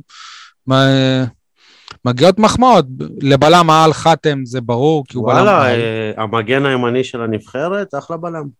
כן. כן, מגן לא מילה טובה, הוא צודק שי, גם ששיחק פצוע ב7-8 דקות האחרונות. נכון, הוא יכל לצאת. הוא יכל לצאת. בסדר, אז סימן הוביל לפרגן לאבו עביד? שלא איבד. כן. אנחנו נועלים את הסיפור של המשחק בסכנין? רגע, לא רוצים לפרגן לאורדדיה? איזה מילה קטנה וטובה? על משחק התקפה מצוין ומשחק הגנה יפה? לא בא לנו? האמת שלא ראיתי ממנו משהו מיוחד, וגם מבחינתי משחק סולידי שלו זה סבבה, בלי... הוא לא יבשל כל משחק. אני חושב שהוא היה יותר מסולידי, אני חושב שהוא היה מצוין, באמת. כן. גם אני חושב. היה מצוין, היה נייט, סגר יפה בהגנה, עלה יפה להתקפה. אני חושב ש... הבנתי למה האגף השמאלי לא היה כל כך דומיננטי הפעם. מה קרה? וואלה, אני לא מסכים איתך. אני חושב שבעיקר במחצית הראשונה, רוב ההתקפות שלנו היו מהצד של לופז, ובתחושה שלי, יש לי תחושה שרוני לוי אומר לדדיה, אם לופז עולה, אתה לא עובר את החצי. אבל זה לא מהצד של לופז, זה היה מהצד של אנסה. מה זאת אומרת? ככה עושים, אם אחד... נכון, בסדר. סבבה, אז בגלל זה אני חושב שדווקא במחצית הראשונה בעיקר, אני לא ראיתי את דדיה, אבל אני חושב שבפירוש עכשיו, משחק ההתקפה, אם יש איזשהו סגנון, אם יש איזושהי תבנית, אז זה יותר הולך לכיוון של האגף של לופז. לופז לא בלט יחסית למשחק נגד חדרה. נכון. בגלל שכולם קיבלו משימות טקטיות במשחק הזה. אולי? כל אחד שעלה למגרש, הוא אמר לו, אתה שומר על זה, אתה לא עובר פה, אתה חוזר אחורה. אפילו דור מיכה יניב קיבל משימה טקטית, אני בטוח. רוני לוי אומר שלכולם יש משימות טקטיות. סבבה. זה קבוצה שעובדת, שמחויבת, זה קבוצה עם משימה. אם אתה שואל אותי, אבל מה המשימה, אייל? מה המשימה? המשימה היא לחזור הביתה עם רשת נקייה. אין בזה בושה. יש בזה בושה. יש פה מסר. אנחנו הפועל באר שבע, לא המופקרת של הליגה שמקבלת גול בדקה שנייה מאיזה שחקן שרק עלה מליגה לאומית, ואחרי 10 דקות מקבלת עוד אחד. אנחנו לא קבוצה שעושים נגד השערים קלים. 2-2 או 0-0, התוצאה אותה תוצאה. 2-2 או 0-0. בסוף אתה מקבל את אותם נקודות. בסדר, אבל נגד חדרה, אני חושב, כמה שהתבאסו מטקו בסכנין פה שם, אני חושב שהתחושה אחרי חדרה הייתה הרבה יותר קשה. פדיחה, אתה בביים, מקבל 2 גולים, חוזר בקושי. התחושה אחרי חדרה הייתה שאם אנסה בכושר, אתה חוזר משם עם לפחות 5-2. זאת הייתה התחושה שלי מחדרה. היית צריך לנצח את המשחק, למרות 2 שספגת מוקדם. יניב, אבל אני אמרתי לך את זה כבר כמה פעמים בעבר, עוד בעונה שעברה, עוד בעיני יוסי אבוקסיס. ברגע שקבוצה מאומנת ויש לה שיטת משחק ברורה, ידועה, עם תרגילים, וכל אחד יודע מה תפקידו, גם שחקן כמו אנסה שהוא בכושר פחות טוב, יבוא מישהו שיחפה עליו. זה לא קורה, אתה תלוי בחסדיו של אנסה, מי שישמע עכשיו אנסה זה זלטן איברהימוביץ'. בוא, תירגע. אם זה לא... המושגים של הכדורגל הישראלי הוא בדרך לשם. ממש, כן. הוא בדרך להיות המחמיצן של הקבוצה. אבל אני אומר, אל תבנה את זה על שחקן אחד, על יכולת של שחקן אחד, אז הוא החמיץ, אז הוא יבט מעל השער, אז הוא החטיא פנדל, זה לא זה, זה לא שם. אתה רוצה קבוצה, אצל בחר, נניח, אם לא היה באליקסון, היה ברדה, אם לא היה ברדה, היה בוז... ככה עובדת המקלה הזאת, אתה יותר מדי תלוי בשחקן אחד, וזה נורא. זהו, מה שהופך קבוצה לבאמת גדולה, שאתה לא יודע מאיפה תבוא לך הצרן, כאילו, אם אתה מתמודד עכשיו נגד קבוצה גדולה, אתה אומר בונה, ההוא ישים, ההוא יכבוש, ההוא יבשל, מה, על מי לשמור? זה... ברגע של קבוצה שחקן אחד, ודיברנו על זה הרבה בעונה שווה בהקשר של ז'וזואה, הכי קל זה לשחק מולה גם. רגע, אני לא מבין את זה, כשזהב היה במכבי תל אביב, שהם לא היו קבוצה של שחקן אחד, לא? הם לא היו קבוצה של שחקן אחד. כולם ידעו שזה יבוא מזהבי, רגע. לא? בקבוצה של באר שבע, עם כל הכבוד לכל השמות, כולם ידעו שזה יגיע מטוני וואקמה. לא, גם לא. אתה טועה ובגדול. בסדר. דיברת על הצילי. בלי הצילי, אין למכבי חיפה אליפות, אין למכבי חיפה קבוצה עכשיו. לא בטוח. כשהצילי הגיע, מכבי חיפה הייתה מקום ראשון בטבלה. למה? דולב חזיזה לא עשה כלום? הם היו מקום ראשון, כשהוא הגיע, בלי דולב חזיזה, הם יכולים לקחת אליפות עם הצילי. בלי הצילי, יהיה להם יותר קשה לקחת אליפות עם חזיזה. נכון, בסדר. אבל אתה לא יורד לסוף דעתי.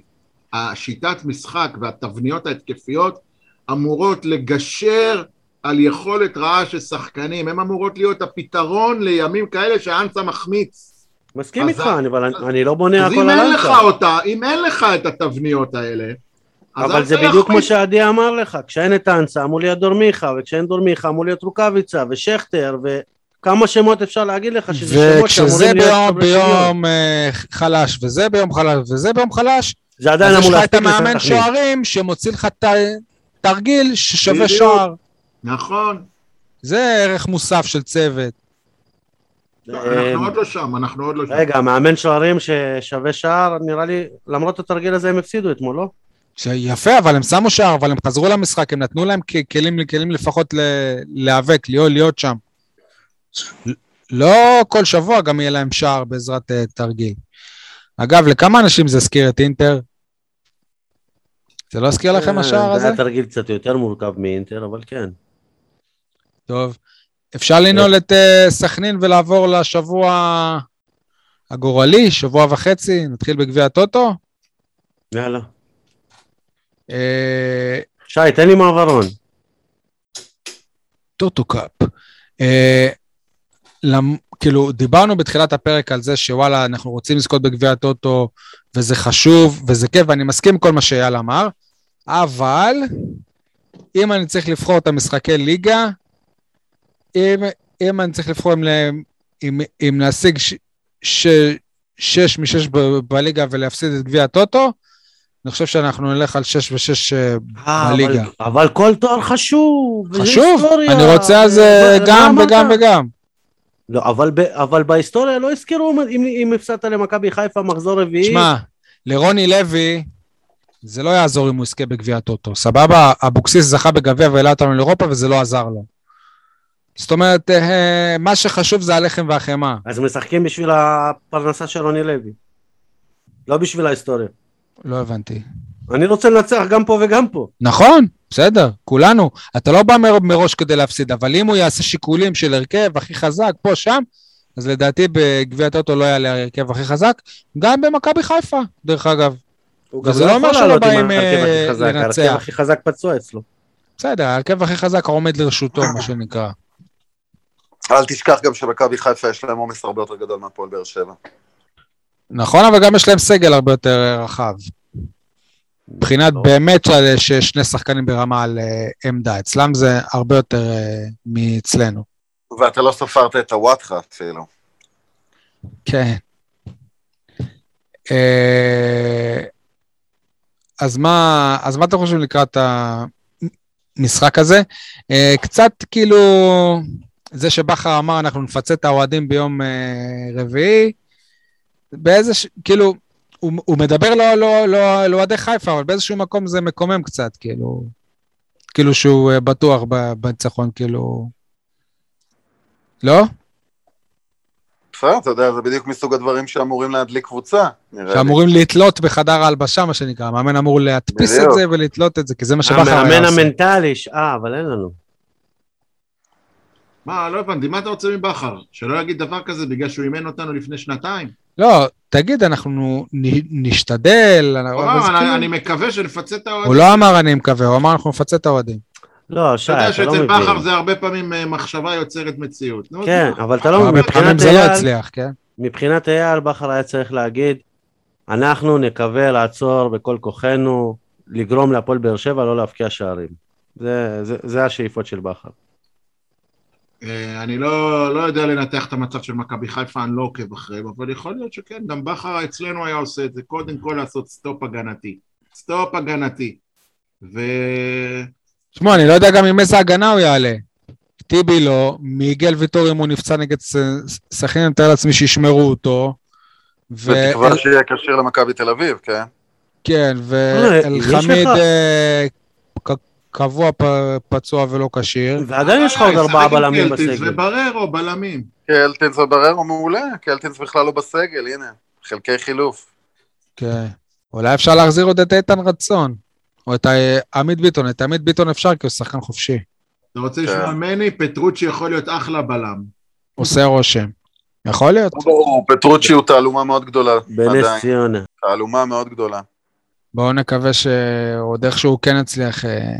בכל מקרה, יניב היקר, הפועל באר שבע מגיעה לגמר גביע טוטו, וגמר זה לא משחק שעושים ניסיונות והרכבים. ספר לשעה, אתה פספסת את זה, הוא רוצה לנצח קודם כל בליגה.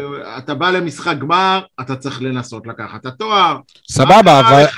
רגע, יאללה. אחר כך בשבת, אלוהים גדול, בשבת... יאללה, אתה מצפה שהוא יעלה בהרכב הכי חזק שעומד לרשותו? כל הפעם הכי חזק. מה הכוונה? של להכשיר את מיגל, שיהיה להם זיקה. הבעיה, אתה יודע מה הבעיה? שאין לך הרכב חזק. זה הבעיה. לא, בסדר, אבל אתה אומר... אתה פה, נגיד, אתה אומר למיגל לעשות זריקה ולשחק? לא, אל תקשיב. נו, אז מה זה הרכב הכי חזק? אז זה הרכב הכי חזק. לא, אתה אל תגיד לי עכשיו... כי אם זה היה גמר גביע. תביא את אורי גלר שיקשף אותם בחדר הלבשה. די מה שטויות האלה, מדבר לך, מי שקשיר, שישחק. מי שקשיר הוא הכי טוב בשביל בעיני המאמן, שישחק. עם 3 קשרים אחוריים. שמעת? 3 קשרים אחוריים. מי אלה? אם בריירו וקלטינס יהיו אולי בלמים, אז מי אלה? פטרוצ'י, מורדנה ויוספי. ואם צריך, תביא גם מהנוער. מדמון, הייתי נותן למדמון לפתוח. זה הדבר היחיד שנותן לך איזון במשחק. אולי זאת הזדמנות שמדמון נפתח. אתם פספסים את כל הקטע. זה בדיוק כמו שאמרתי לאורך כל העונה עד עכשיו. זה בדיוק כמו שחסר לקבוצה הזאת, הקשר הזה, שיסגור לך את כל הפינות באמצע. אז איך אתה חושב שהולכים לזכות באליפות? למרות שחסר לך. אוקיי, בסדר, אז לא חסר. אז אם זה למרות, אז לא חסר.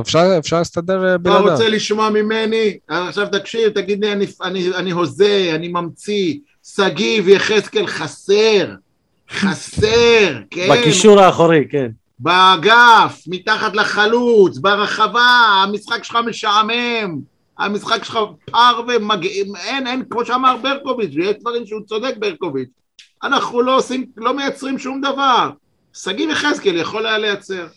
יאללה, מה אתה מצטט את ברקוביץ'? סגיב יחזקאל של אשדוד, של תחילת הדרך בבאר שבע. גם זה שהיה בבאר שבע בעונה שעברה, נכון? בתחילת הדרך. כשהוא הגיע עם ביטחון. תגידו, הוא לא יודע, כאילו זה...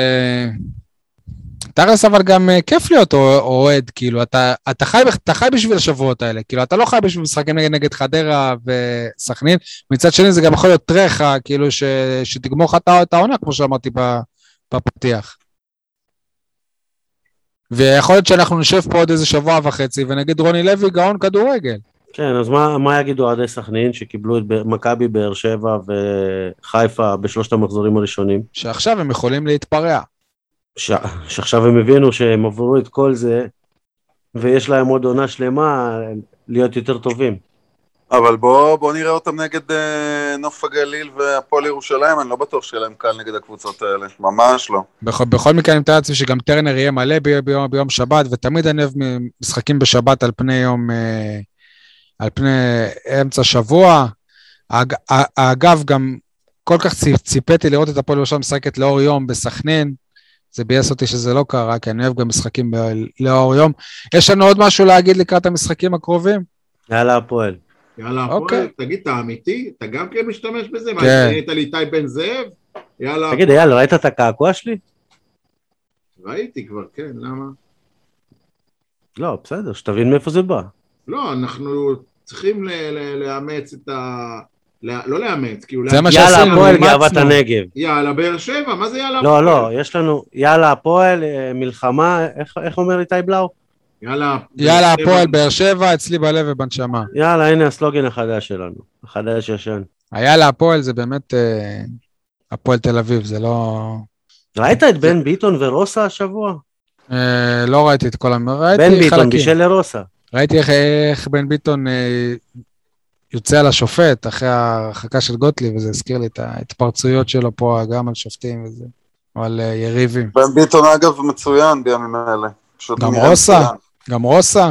אז אני אומר, השער שוויון שלהם, זה היה בישול של ביטון לרוסה. ופה נשאלת השאלה, האם עדיף לנו רוסה אחד ביד, מאשר אספריה אחד שלא ברור עדיין בכלל מי ומהו. והקולציה גם, הוא נתן יותר שער ליגה מהקולציה בהפועל באר שבע, ובכלל בארץ. נכון. רגע, יאללה רוצה להגן על הקולציה? לא.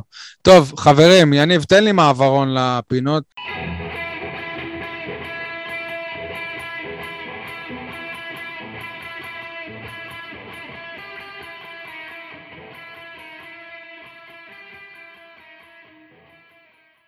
יניב, נתחיל עם כולם מדברים על? כולם מדברים על מחדל שלטי הפרסום בדוחה, במקום לדבר על מחדל פרסום החסות על החולצות של הפועל. תגידו, מה זה פה שוק? איפה נעלמו מחסני השוק מהחולצות?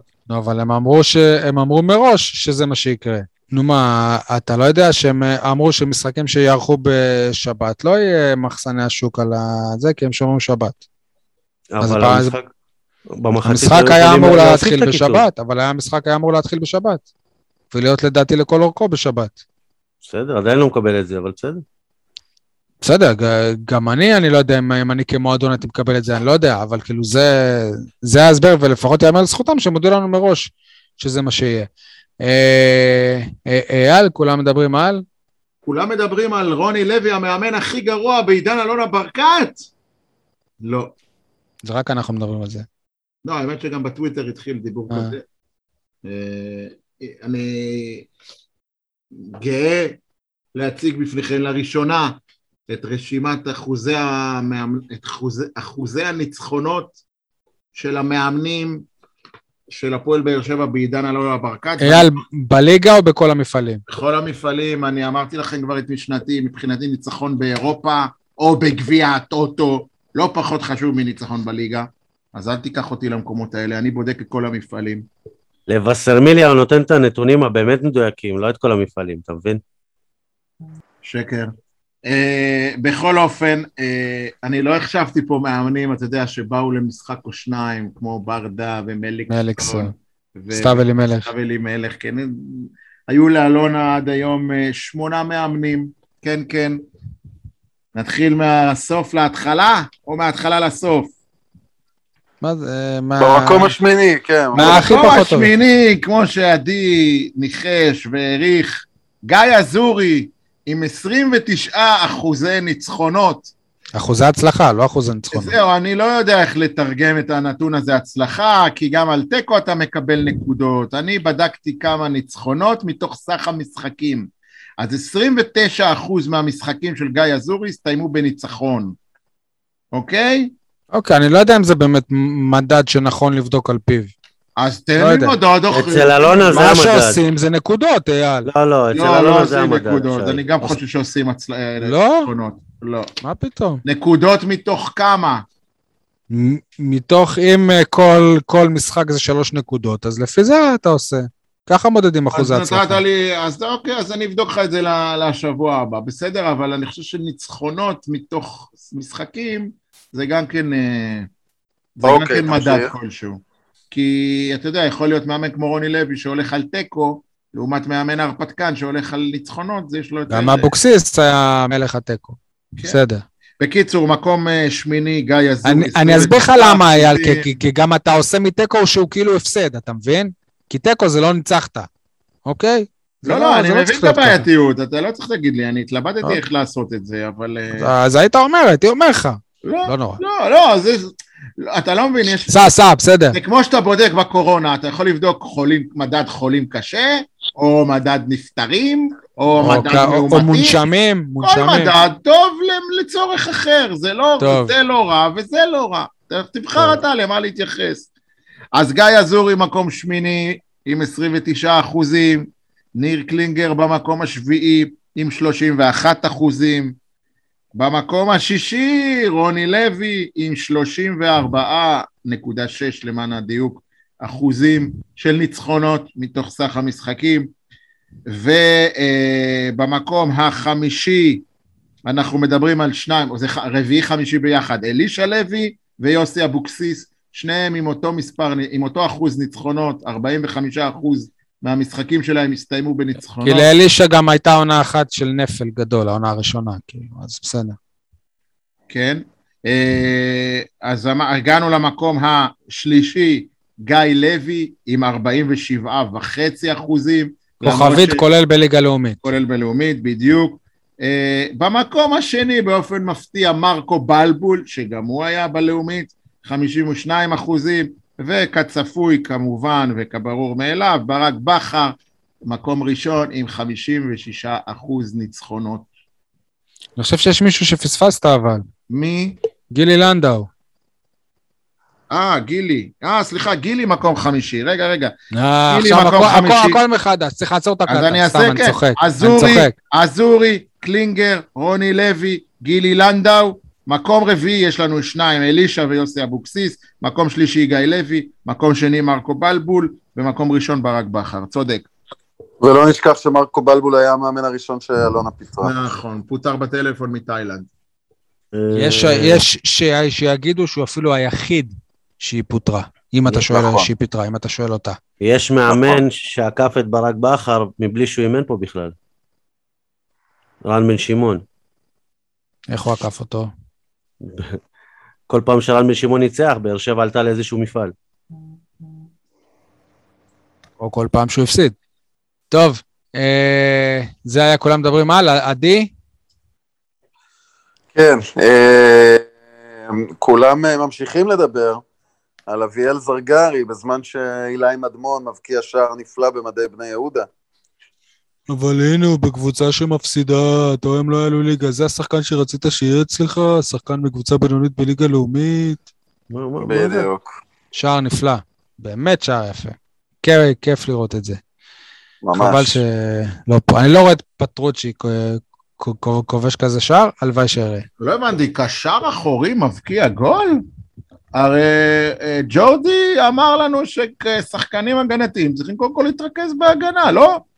כן, הוא ניסה להרחיק, טוב, אתה מדבר פה גם על דברים שהם בינינו כזה, והמאזינים עלולים עוד לא להבין, אז בסדר. כולם מדברים על המגנים הימניים בהפועל באר שבע, הנה גם אנחנו דיברנו על דדיה, אבו עביד, זה פה שם. כולם מדבר על נועם גמון, שרק בשנה שעברה עוד פתח בניצחון על ניס בליגה האירופית, והוא שוחרר לגמרי מהפועל באר שבע, שחקן חופשי, סיים חוזה, נפצע, החלים, בואו נקווה שימצא קבוצה טובה, אולי בליגת העל, ויחזור לקדמת הבמה, זה כבר לא יקרה בהפועל באר שבע, באסה. אנחנו עוברים ישירות למה זה החרטא הזה, יניב? מה זה החרטא הזה? לירן כהן בליגה הלאומית, שחקן נבחרת, מבלי שמענו אותו בגביע, מבלי שראינו אותו משחק בגביע הטוטו, מקבל הזדמנויות כמו שאייל טוען. יש לך, הקיץ היו לך מלא מגנים שמאליים בפועל באר שבע, לא הייתה בעיה בעמדה הזאת, אז למה שהוא ישחק בעצם? לא הייתה בעיה? ציניות. אוקיי. אייל?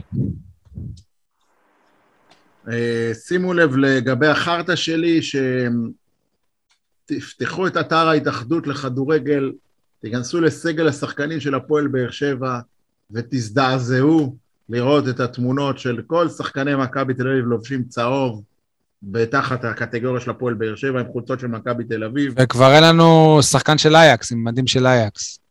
כן, אבל יש לנו אחד עם מדים של מנצ'סטר יונייטד, באופן מפתיע, פטרוצ'י. וואלה, זה מביך. יש שם, אתם יודעים, ממש, כאילו, משמש אחד גדול, פשוט, אני האמת, הטענה שלי היא יותר להתאחדות, שלא עושה סדר בנושא הזה, ומכריחה את הקבוצות לצלם את השחקנים. מצלמים אותם, המנהלת. אלף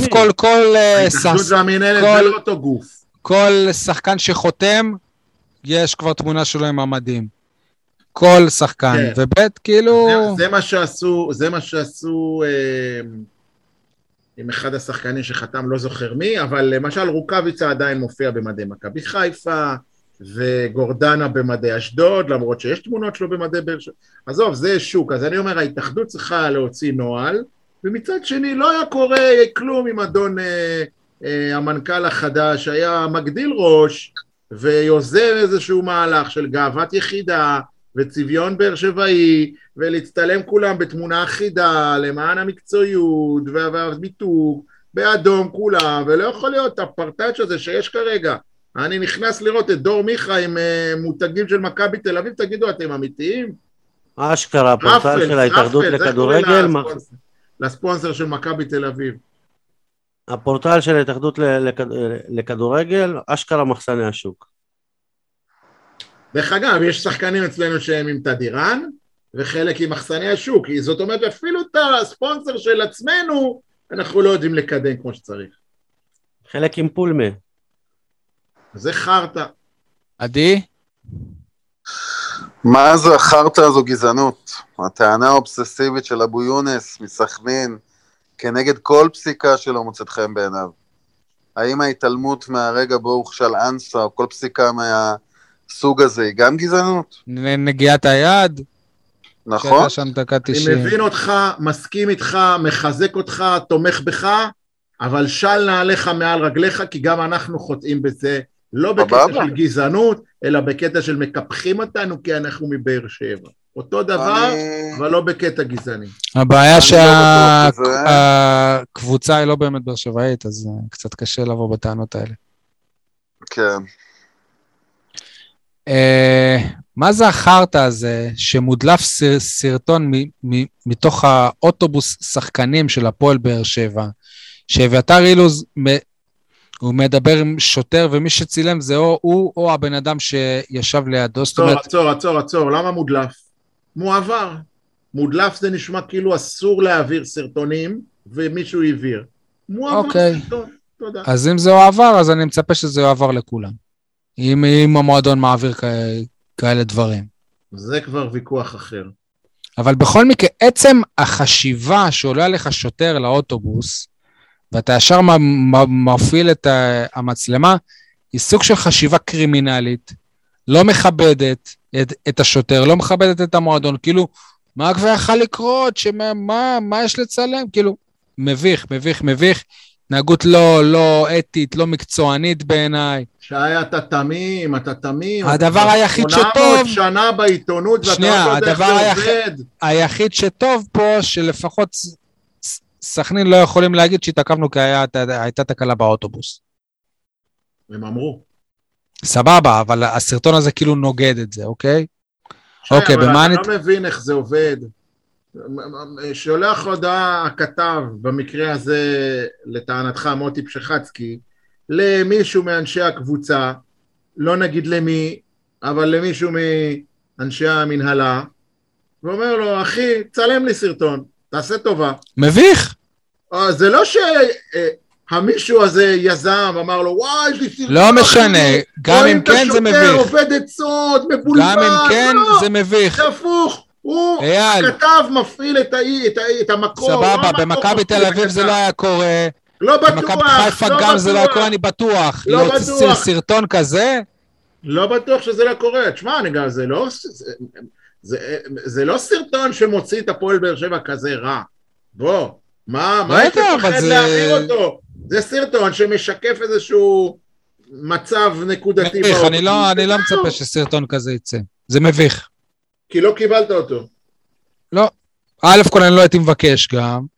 ובית, זה מביך. אני כמועדון, אני רואה את זה מביך. שחי, אתה, אני אגיד לך, אני לא כועס עליך. אתה חי את המדיום הכתוב, נכון? עיתון, הוא אינטרנט. שחצקי צריך משהו לחדשות הספורט.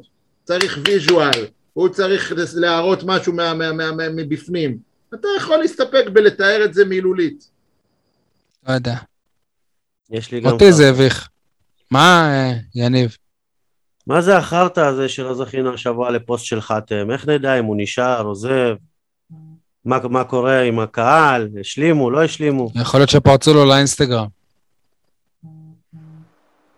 היה איזה רגע של חתם שהצבן אותי במשחק, שהוא בסוף, שהוא הלך להציל את המולדת ועלה להתקפה, בהפקרות, שכח גם שיש בלם פצוע, שנקרא לחצי מדדה על רגלו, אבל הוא הלך ככה לטייל, אז אם אני רוני לוי, חתם, לספסל.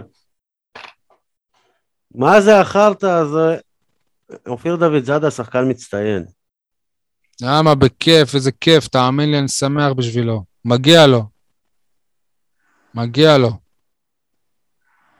זה היה בציניות, כן? אוקיי, לא הבנתי את זה כל כך. טוב, יניב וציטוט השבוע, אני אזכיר, כבר נתת את הרעיון של ברקוביץ'.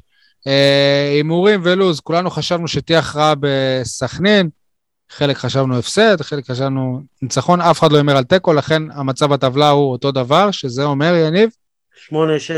8-6-6-2. 4, למה 2? בבדיקת נוכחות, עדי. נו, אז כמה, סול? 8-6-6-4. למי? נו, מה? אתה, שי, אתה המוביל, 8. לא, זה לא בגלל זה אני אומר, נו. 6 אייל, 6 יניב, עדי 4. טוב.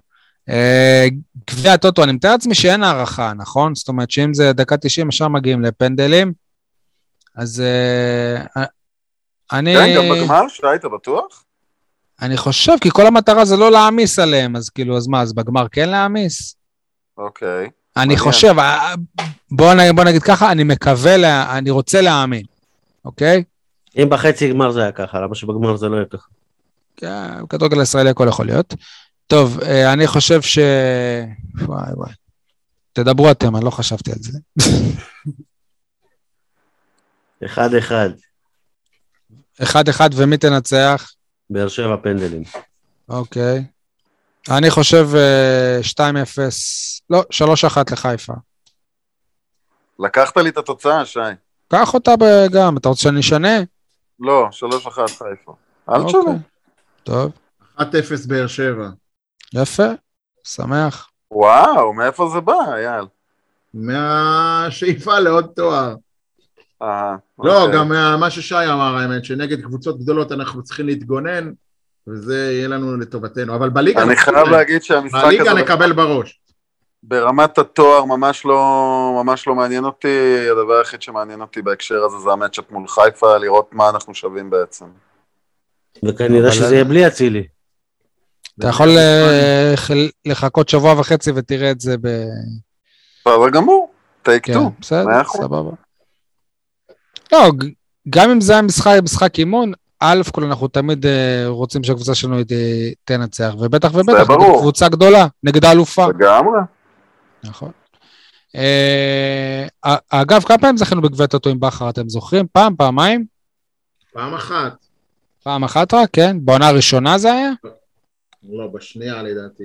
היה פעם שהפסדנו למכבי בתל אביב בגמר, איתו גם אני זוכר. נכון. דוד זאדה שיחק. אבל... טוב, אנחנו צריכים גם להאמר על... מה? אלוף האלופים לקחנו יותר מפעם אחת. פעם אחת בוודאות, כן, פעמיים, טוב, לא משנה. בואו נאמר על המשחק נגד מכבי תל אביב בטרנר. 2-1 מכבי תל אביב. 1-1. 2-2. 1-0 באר שבע. אני קונה את מה שאתה אומר. אייל, אנחנו מוכנים, עדי, תן לנו את שיר הסיום, בכל מקרה תודה למאזינים, ועדי, הבמה שלך. כן, הם אמנם ירושלמים במקור, אבל נראה לי שהדג נחש שהטיבו לנסח את מה שהפועל באר שבע צריכה עכשיו, הזמן להתעורר.